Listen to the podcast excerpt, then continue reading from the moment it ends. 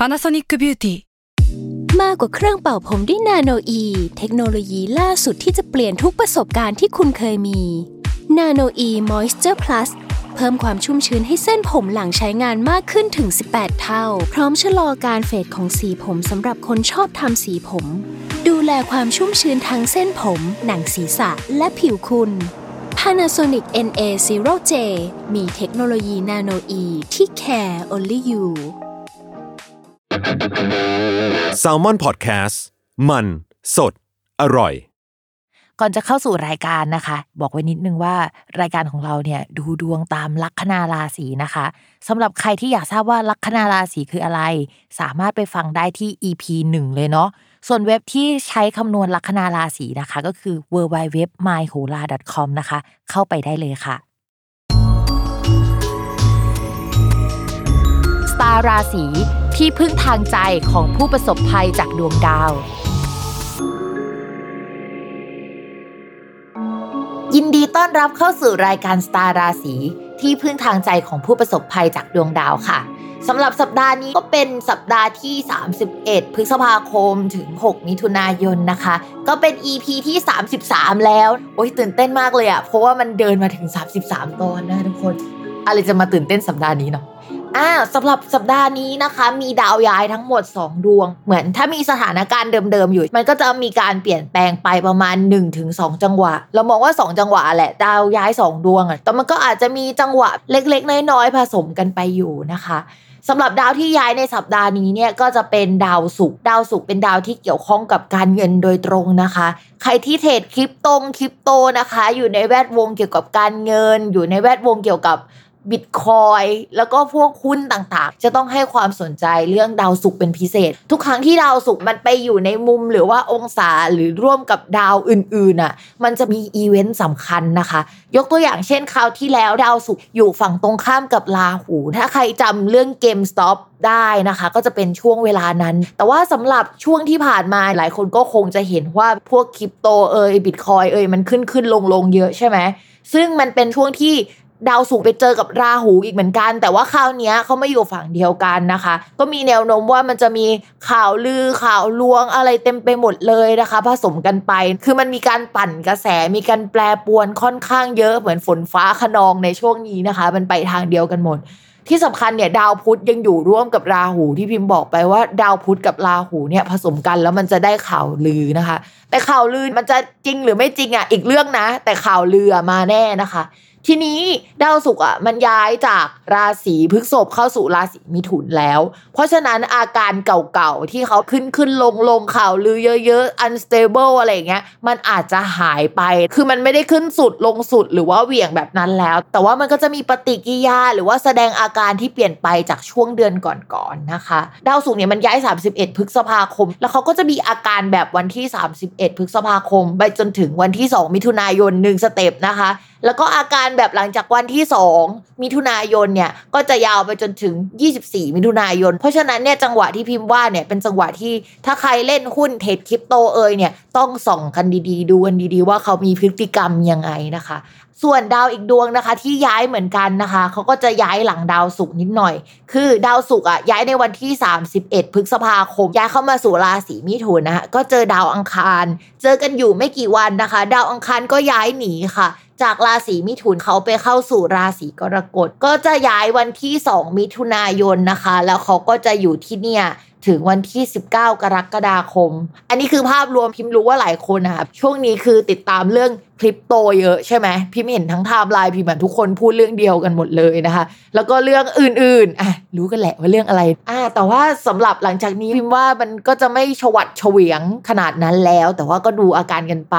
ตัวพิมพ์เองเนี่ยไม่ได้ชำนาญเรื่องเกี่ยวกับการดูดวงในภาคการเงินสักเท่าไหร่ คือมันต้องไปเรียนเพิ่มนะ มันเป็นอีกศาสตร์หนึ่งเลย มันจะต้องอ่านอีกแบบอะทุกคน นอกจากเรื่องดาวย้ายสองดวงที่พิมพ์พูดไปแล้วนะคะ เราก็ยังต้องเมนชั่นถึงดาวพุธอีกเหมือนเดิม เพราะว่าดาวพุธในสัปดาห์นี้เนี่ยยังเดินไม่ปกตินะคะ ทุกคน ปกติแล้วหลาย ๆ ครั้งที่ดาวพุธมันวิปริตอะมันจะวิปริตประมาณเกือบเดือน แต่ว่าสำหรับครั้งนี้เขาจะอยู่ในราศีเดียว แล้วก็เขาก็วิปริตนานหน่อยนะคะทำให้เรื่องเกี่ยวกับข่าวสารมันยังไม่ค่อยเคลียร์สักเท่าไหร่ ใครที่ยื่นเอกสารสัญญาอะไรเอ่ยอาจจะจะต้องเอากลับมาแก้ไขค่อนข้างเยอะนะคะ ช่วงนี้ทำอะไรที่มันอยู่ในหมวดดาวพุธอะเช่น การค้าขายการขนส่งคมนาคมการสื่อสารต่างๆอะค่ะ มันจะชะลอถอยตัวลงนะคะ ใครที่เป็นแม่ค้าเนี่ยก็อาจจะเซ็งๆหน่อยนะคะ เพราะว่า การรับสารการสื่อสารมันไม่ค่อยได้เรื่องสักเท่าไหร่ ที่สำคัญมันอาจจะมีเจ้าของห้างแม้ หรือว่าเป็นคนค้าขายอะไรใหญ่ ๆ เป็นประเด็นทางสังคมขึ้นมานะคะ มันเป็นไปได้ เพราะว่ามันเป็นดาวประจำตัวของคนค้าขายคนพูดนักพูดเลยนะคะ ช่วงนี้นะคะ ถ้าพูดอะไรก็ยังต้องระมัดระวังเหมือนเดิมนะ เพราะปกติแล้วเราอาจจะไม่ได้คิดแบบนี้เลย แต่ว่าพอช่วงนี้อยู่ๆเราอยากจะฟาดอยากจะฟันใครขึ้นมา แบบอยากจะพูด อยากจะให้เจ็บช้ำน้ำใจอะ่ะเออทั้งที่ปกติเราไม่ได้เป็นคนแบบนี้นะคะ เพิ่มเติมอีกดวงหนึ่งก็คือ ดาวเสาร์นะคะเขาก็ยังเดินไม่ปกติค่ะซึ่งอะไรที่มันอยู่ในวงการที่เกี่ยวกับการเกษตร อสังหาริมทรัพย์นะคะ แล้วก็พวกอะไรที่มันเกี่ยวกับทหงทหารเอ่ยก็มันก็อยู่ในแคตตากรีของดาวเสาร์การบริหารจัดการประเทศนะคะ อะไรที่มันดูใหญ่ ๆ เชิงโครงสร้างสเกลที่มันใหญ่มากอะที่มันเอื้อมไม่ถึงนิดนึง ถ้าเราเป็นคนตัวเล็กเราจะรู้สึกว่ามัน โอ้ยมันใหญ่กว่าตัวเราอะค่ะ อันนี้คือดาวเสาร์เขาก็ยังไม่ปกติ เพราะฉะนั้นพิมพ์ว่าเศรษฐกิจภาพรวมหลังจากนี้เป็นสิ่งที่ต้องจับตามองแล้วล่ะ ตอนนี้เราอาจจะยังเห็นไม่ได้ชัดเจนสักเท่าไหร่ แต่พิมพ์มองว่าในเดือนมิถุนายนหลังจากสัปดาห์นี้เป็นต้นไปอะค่ะ มันจะเห็นชัดขึ้น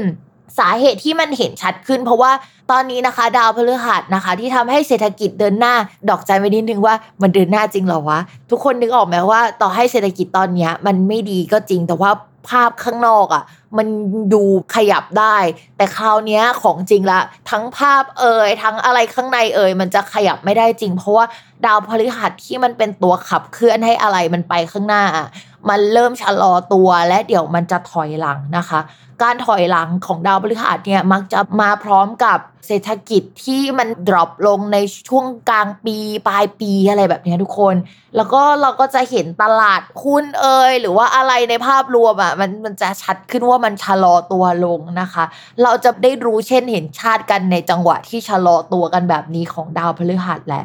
เขาจะเริ่มถอยหลังจริง ๆ ในวันที่ 16 มิถุนายนนะทุกคน แต่ระหว่างเนี้ยเขาก็เดินผิดปกติแล้ว ซึ่งจังหวะนี้จนถึง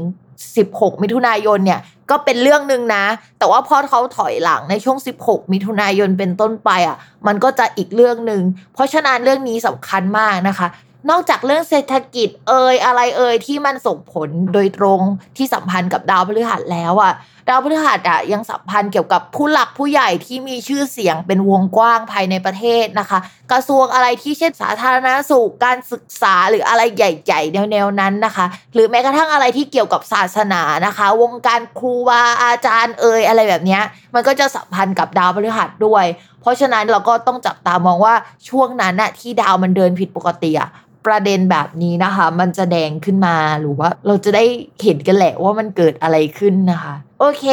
เราอารัมพบทกันเยอะมากนะคะ เพราะว่าสัปดาห์นี้เนี่ยดาวย้ายสองดวงไม่พอดาววิปริตอีกนะคะ ดาววิปริตสองดวงไม่พอกำลังจะวิปริตเพิ่มอีกดวงหนึ่งนะคะ ทุกคนเตรียมตัวไว้เพราะว่าหลังจากนี้เนี่ยมันเป็นช่วงเวลาที่ยากลำบากแล้วอะเดี๋ยวเรามาเริ่มกันที่ราศีแรกกันเลยดีกว่าเมามาเยอะแล้วนะคะ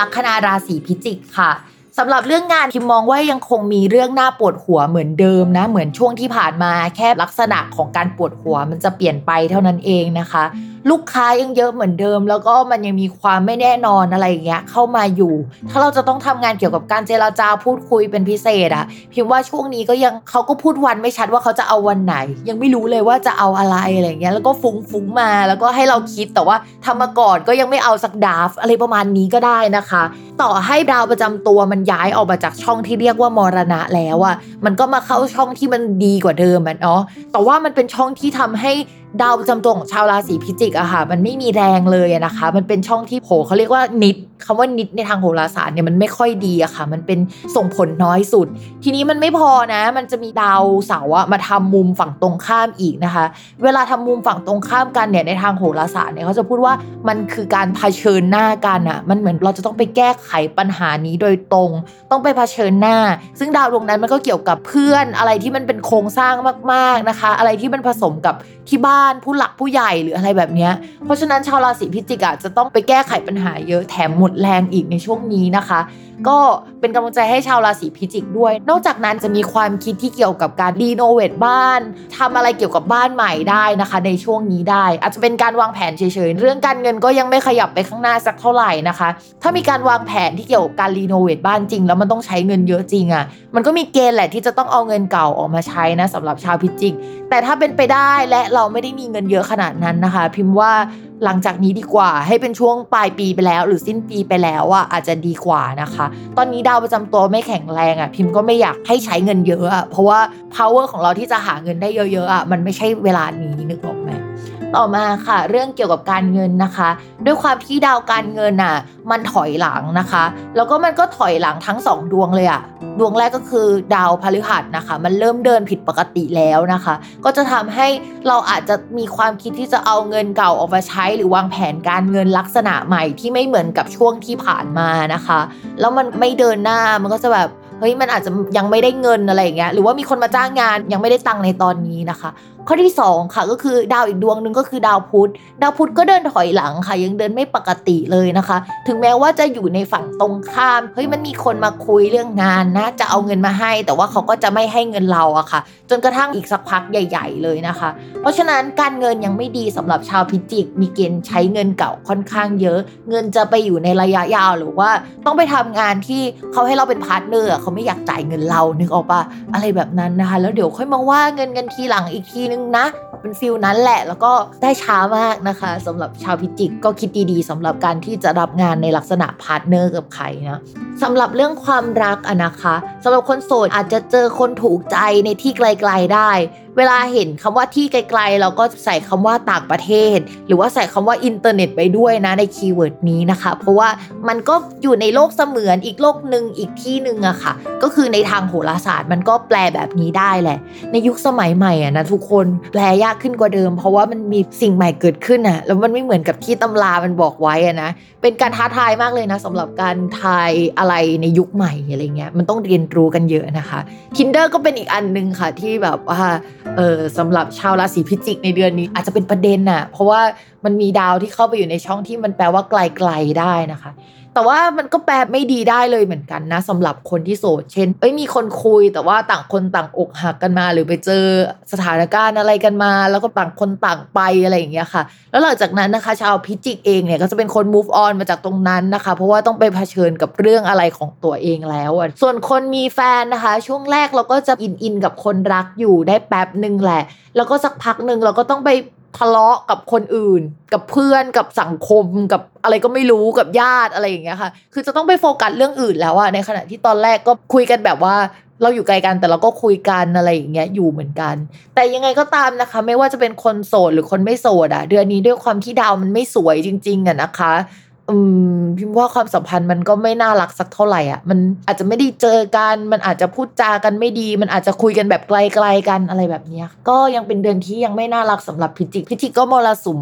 เหมือนกันในช่วงนี้มันก็เจออะไรติดๆกันน่ะนะคะ โอเค